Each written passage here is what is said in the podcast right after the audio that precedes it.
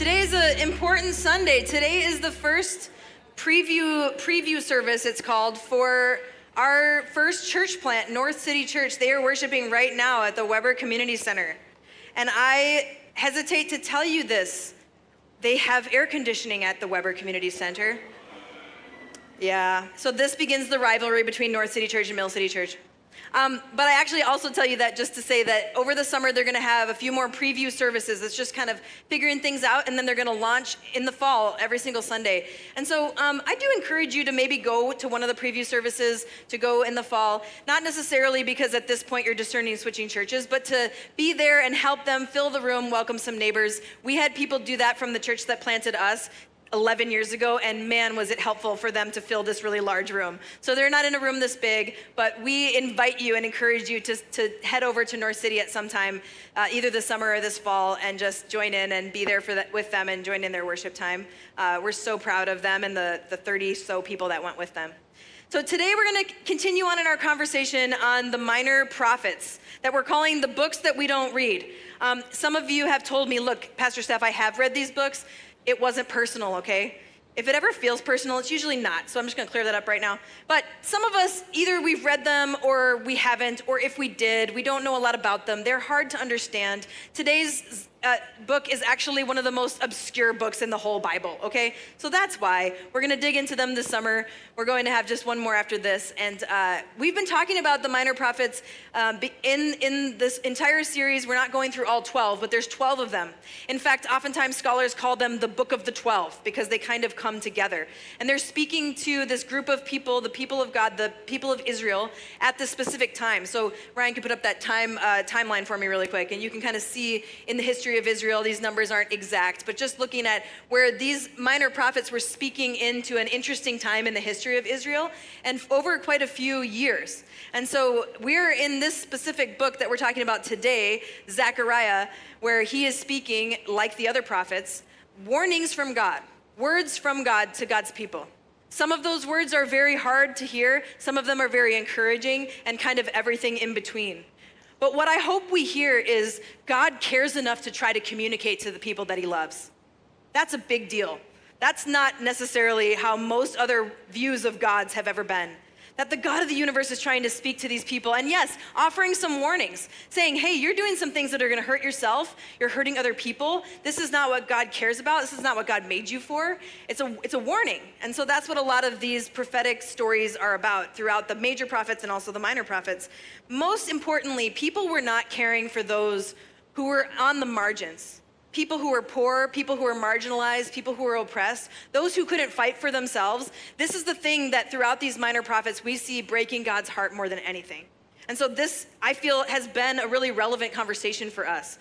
As we're talking about these minor prophets, we've also uh, invited you to consider Micah 6 8, one of the most common passages of scripture when it comes to the, the way we think about minor prophets. Many of you have heard this passage before. If you haven't, we'll put it up on the screen really quick.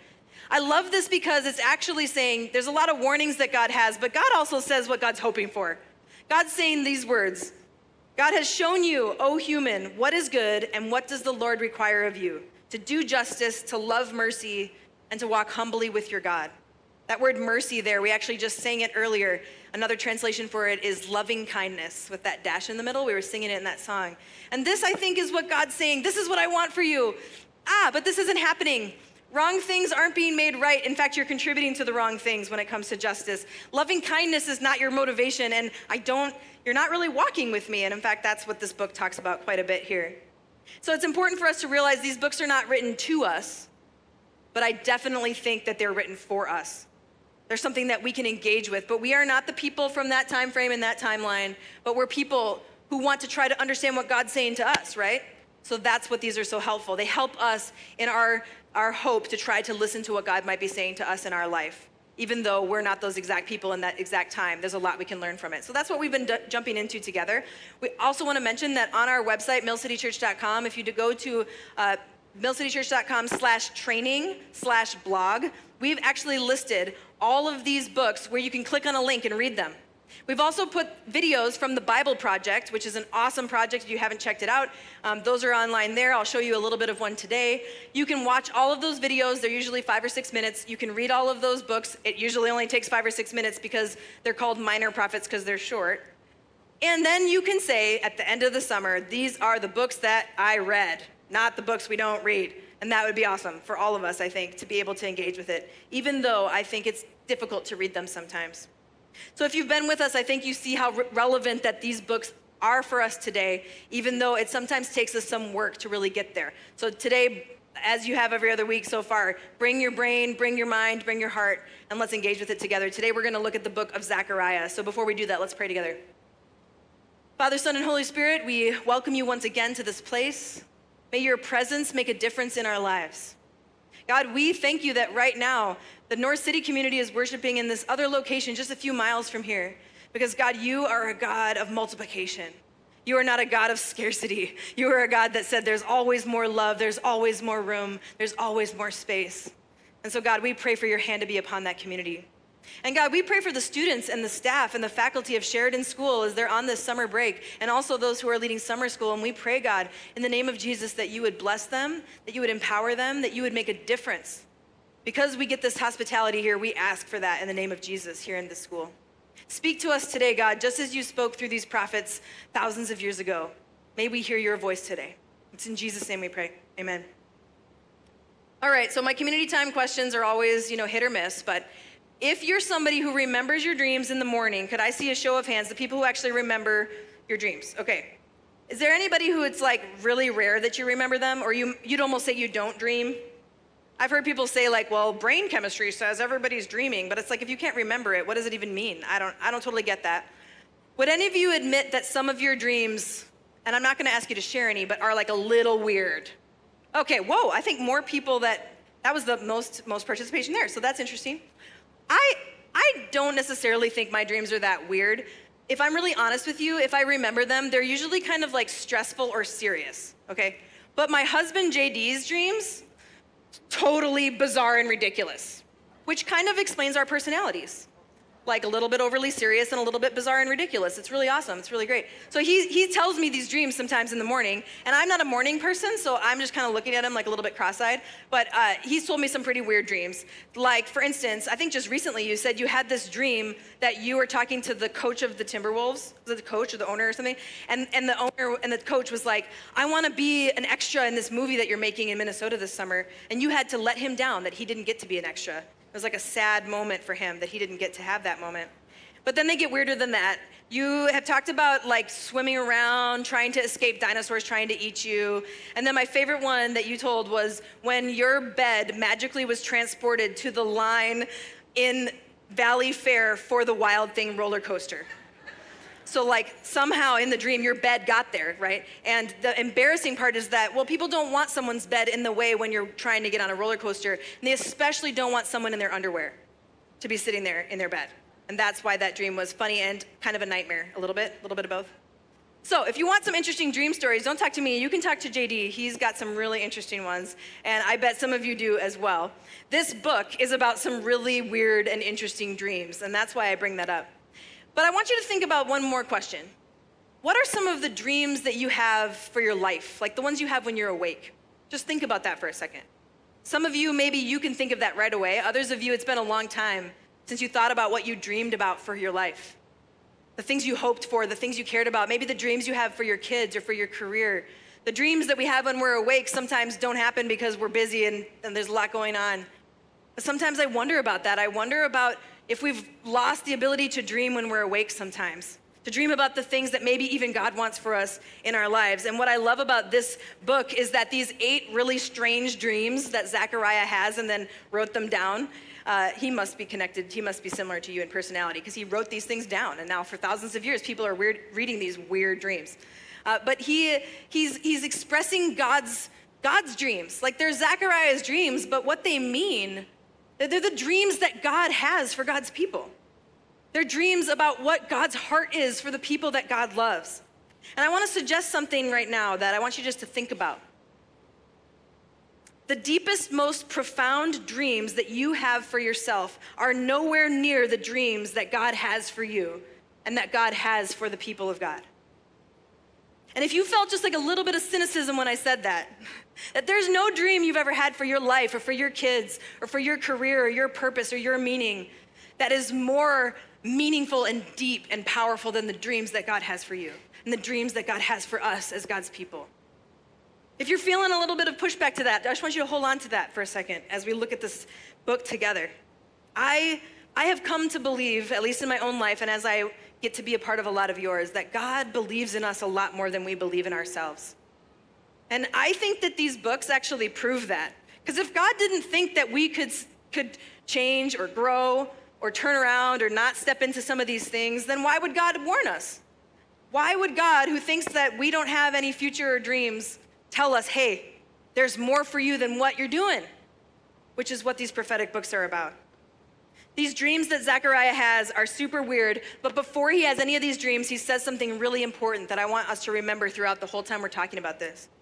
He says that what God wants from God's people is that they would return to God and if they return to God, God will return to them.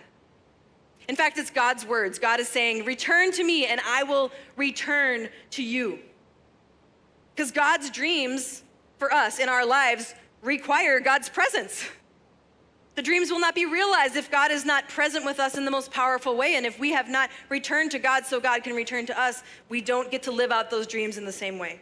But if we return, if we turn around, return. It's kind of this concept of turning back towards God and looking towards God. I think that we can begin to see the dreams and hopes that God has for us, and we can even begin to live into those things.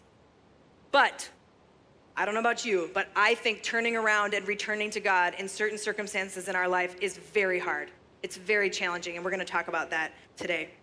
Let me give you a little overview of the book of Zechariah, just so that we have a little bit of understanding of who he is. I'm going to walk through the Bible Project art pieces. If you've been with us, you've seen these. You can actually just get all of this on their website for free. It's an amazing project. And they actually sell these big sheets of them where you can color them in and stuff, and it's really fun. And so I, I'm going to explain through those things in just a minute. But we have Zechariah, who is of the priestly line. So he's a prophet, but he's also a priest. So he's coming from this place of someone who had a priest who had been trying to create space for people to encounter God, which is what a priest was doing. They were also seen as a liaison between the people and between God at that time. And his book is the most obscure, like I mentioned earlier. It's also the longest of the minor prophets, so that's kind of challenging. It's the most obscure and the longest, and so that's what we have to work with. And that's why you'll see today we're going to just really see a, a, a big overview of it. I really encourage you to go back and read it and watch the whole video too. But uh, he's writing at the same time as Haggai, the prophet that Pastor Mike talked about last week. Haggai is writing to the people after they've been exiled in Babylon and they have now returned back to Jerusalem. And as they're coming back to Jerusalem, the temple that God had, had been built for God was in ruins and they were to be rebuilding it. And as Michael shared last week, the people were not focusing on God. They've been brought back from captivity, but they had already lost focus on who God is. And that's why Zechariah is starting with, You've returned to Jerusalem, but you haven't really returned to me. That's a significant thing that's happening here. Uh, it's also pretty interesting for us to look at this uh, definition that's in the, or this description that's in the um, International Bible Encyclopedia. Look at this for a minute. There's few books in the Old Testament that are as difficult of interpretation as the book of Zechariah. No small challenge for Pastor Steph. And there's no other book that's more messianic.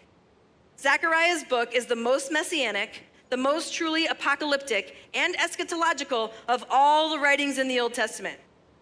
Hopefully, that sentence helps you know why we're about to have a segment we like to call Seminary for Everyone, because I'm sure there's a few people that thought, what the heck does that word mean? Great, no problem. Seminary, pastor school, you're all very smart. So let's just take a moment to look at what these words mean. They're not that hard to understand. So here's what they are Messianic. Messianic means it's pointing towards the Messiah, who we now know, because we're on the other side of the story, is Jesus, right? So that's what a messianic text would be in the Old Testament. The next word that's in there that's a little confusing is apocalyptic. We hear that used a lot in our culture. When it's in the Bible, it, it really comes from the Greek word that means revelation, or God is revealing something to people. It's a revelation from God of the future. And apocalyptic literature is a type of genre. A genre that actually doesn't happen a ton in our current time, so it's a little confusing to us. It's oftentimes pictures, like these dreams, and it's often very metaphorical rather than literal. Not always, but often. And then finally, eschatological. Eschatological, eschatolo, you got it. So it start. It basically means last. It comes from the word last. Last things. The things that are coming at the ultimate destiny of the world and humanity. When people say they're studying eschatology, they're saying they're studying the different views on what's going to happen at the end of the world, the end of time, for all of humanity and what's going to happen. We talk about that a lot here at Mill City, actually, and you'll hear me talk about that today about what we see as the future hope that God has for the world. So let me start by reading Zechariah 1 1 through 4, and then I'll just bop through those, um, those images on the artwork. So if you have a Bible, we're right in the beginning of Zechariah, reading the NIV version.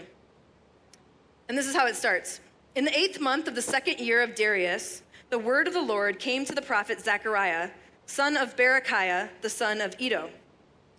This is the, the, the actual quote now. You see the quotes there. The Lord was very angry with your ancestors. Therefore, tell the people, this is what the Lord Almighty says Return to me, declares the Lord Almighty, and I will return to you, says the Lord Almighty. Do not be like your ancestors to whom the earlier prophets proclaimed, This is what the Lord Almighty says turn from your evil ways and your, your evil practices. But they would not listen, they would not pay attention to me, declares the Lord. There it is, right? This turn, turn around and I will return to you. Let me tell you what is the, the, the Steph uh, interpretation of that concept. When I think about this idea of, of me turning around towards God, returning to God, and then God returning to me, this is how I think about it. Because I, I don't think that God's ever apart from us completely. I think God's presence is pretty strong, it's around us. When we're in our darkest moments, I think God is there. But I think it's kind of like God is standing there waiting for us to turn towards Him. And when we actually make that moment and we turn towards God, when I think of uh, God returning towards us, it's like that person who is waiting for the hug. And then when you turn around, they don't wait for you to step towards them for the hug, they come in for the hug right then. Like, I think that's what God's doing whenever we turn back towards God. When we turn back towards God, God is just ready. And as soon as we turn around and have a sense of openness, God comes in for the embrace. That's what I think it means by God returning to us in those moments. That's how I picture it, at least. I'd be interested how some of you might picture it. So let's just run through these slides of these pictures. Um, they're pretty small, so feel free to look it up later if you want. But the first slide is this, this concept, the, the introduction, returning to God, this idea of repenting. And it says that the people say, We're going to repent.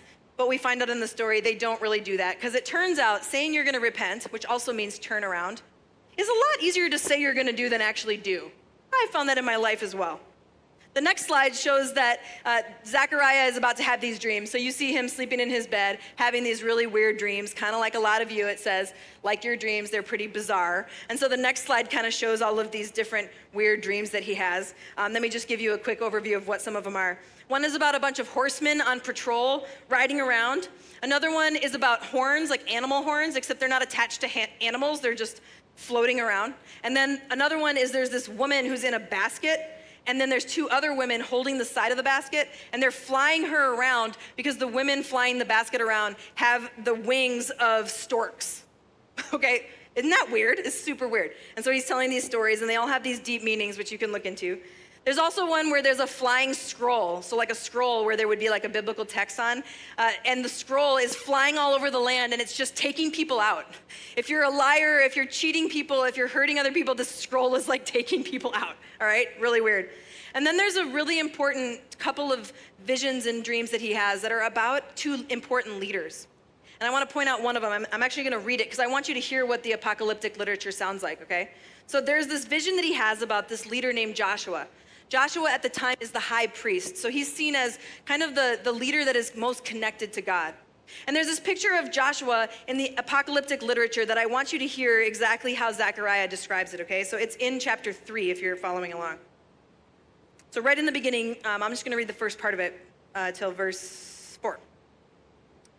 Then he, God, then he showed me Joshua, the high priest, standing before the angel of the Lord and Satan standing at his right hand to accuse him. Okay, this means it's in a nightmare category. If Satan shows up, automatically a nightmare, okay?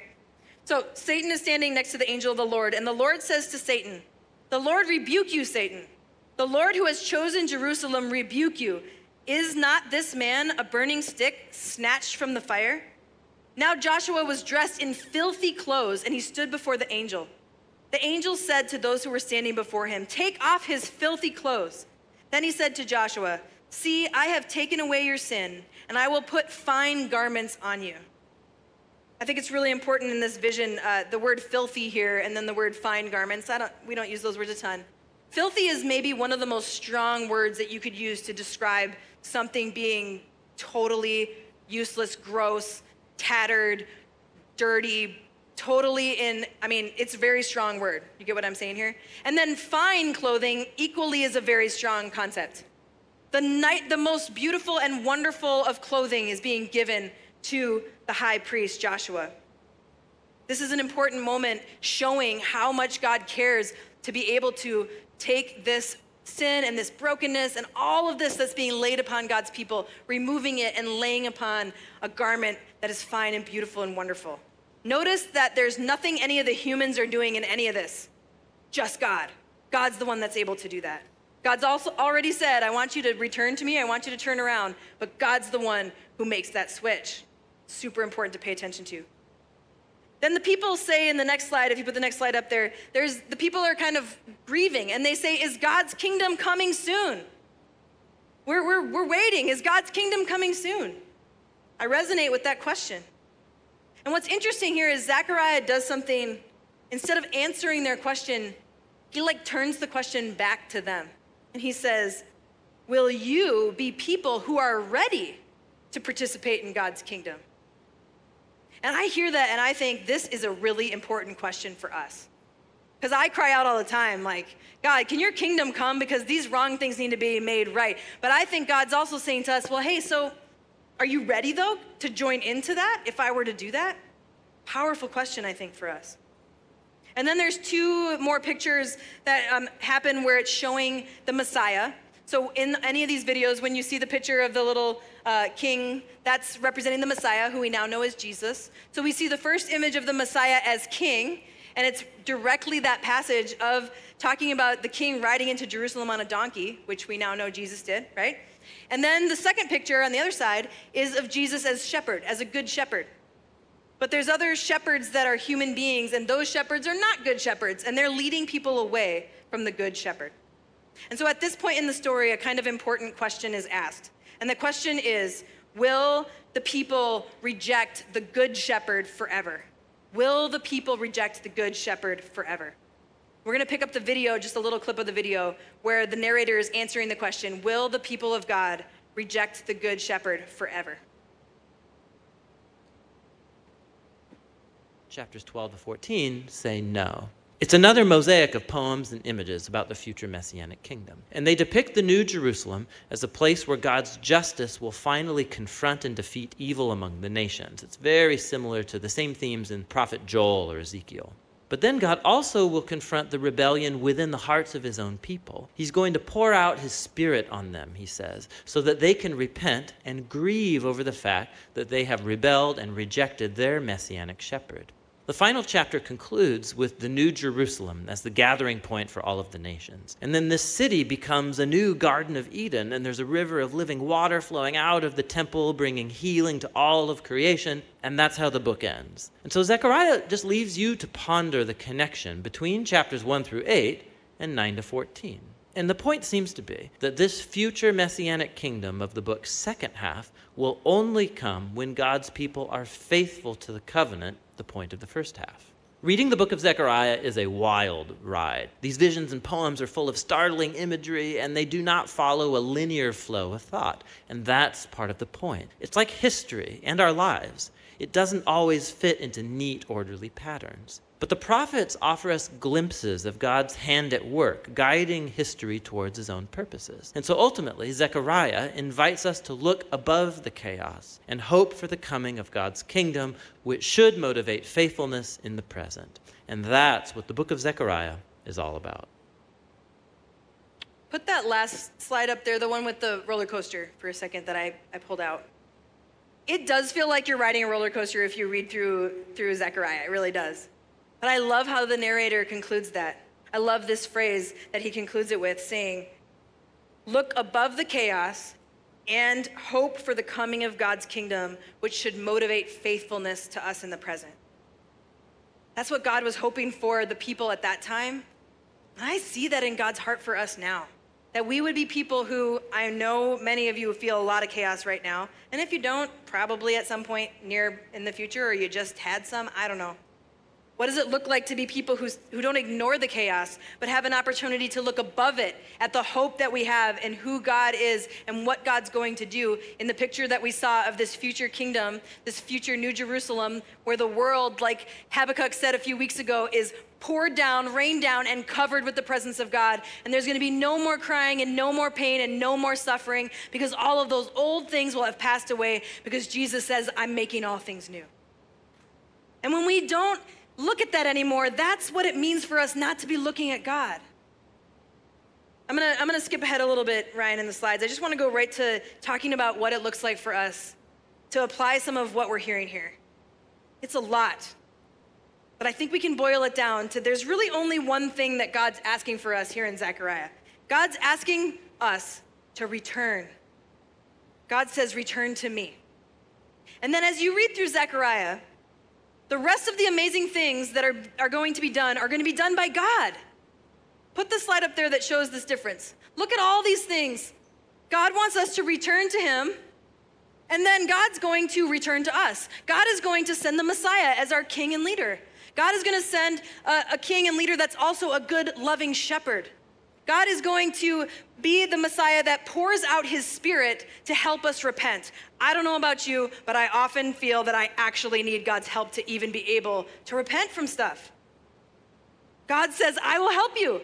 Jesus is going to pour out his spirit to help you do that to help you even see the ways that you're contributing to those things and how we repent maybe on behalf of a collective sense of self and the people who often fall short. God forgives us and replaces our tattered and filthy garments with fine garments. Remember, God does that. God doesn't say, hey, if you can really figure out, maybe you could go find some new clothes on your own. God does that. God is the one then who brings the new heaven and the new earth, or in Zechariah, the picture is the new Jerusalem. In Revelation 21, it talks about this, this new heaven and this new earth, where God makes all these things new, where the restoration project that Jesus has stepped into is finally revealed and finally finished. And so I think this brings the question how is God going to accomplish all this? This is being written 400 years before Jesus was to walk the earth. And here is Zechariah talking about all the brokenness and all the pain and all the suffering and saying, hey, but God can do something new here. How? How is God going to do all of these things? Well, here we are, thousands of years later, with a little bit more information.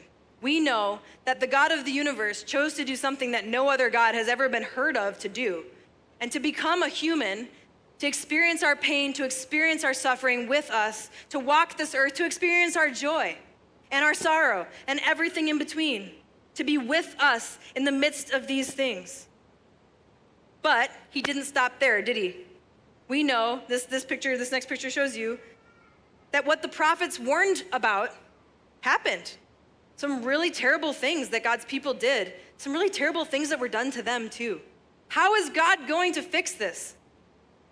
And we see that retributive justice the justice that many of our justice system has. Retributive justice says, well, someone's got to pay. You pay for what you did. You pay for what you did. Be a good person because if you're not, then you've got it coming to you unless you can get away with it. Right? That's what retributive justice is. That's how wrongs are made right. But God's restorative justice is a whole other thing. God's restorative justice says there's got to be a way that love could actually be what sets healing in motion. And that's what I want to suggest to you is most perfectly embodied by what Jesus did in his life, death, resurrection, coming back to life. He's embodying the, the only way to, to restorative justice to truly be done. His, his death and resurrection does just that. It sets healing in motion in a totally different way. Any other leader, I mean, think about this any other leader would have used power and might and force to try to fix it, wouldn't they? But Jesus uses humility and sacrifice and surrender. Any other God that had ever been spoken about merely tolerated humans. But Yahweh, God, became one and gave up everything to prove that he loves each one. Everything. Jesus' death and resurrection are how God accomplished so much.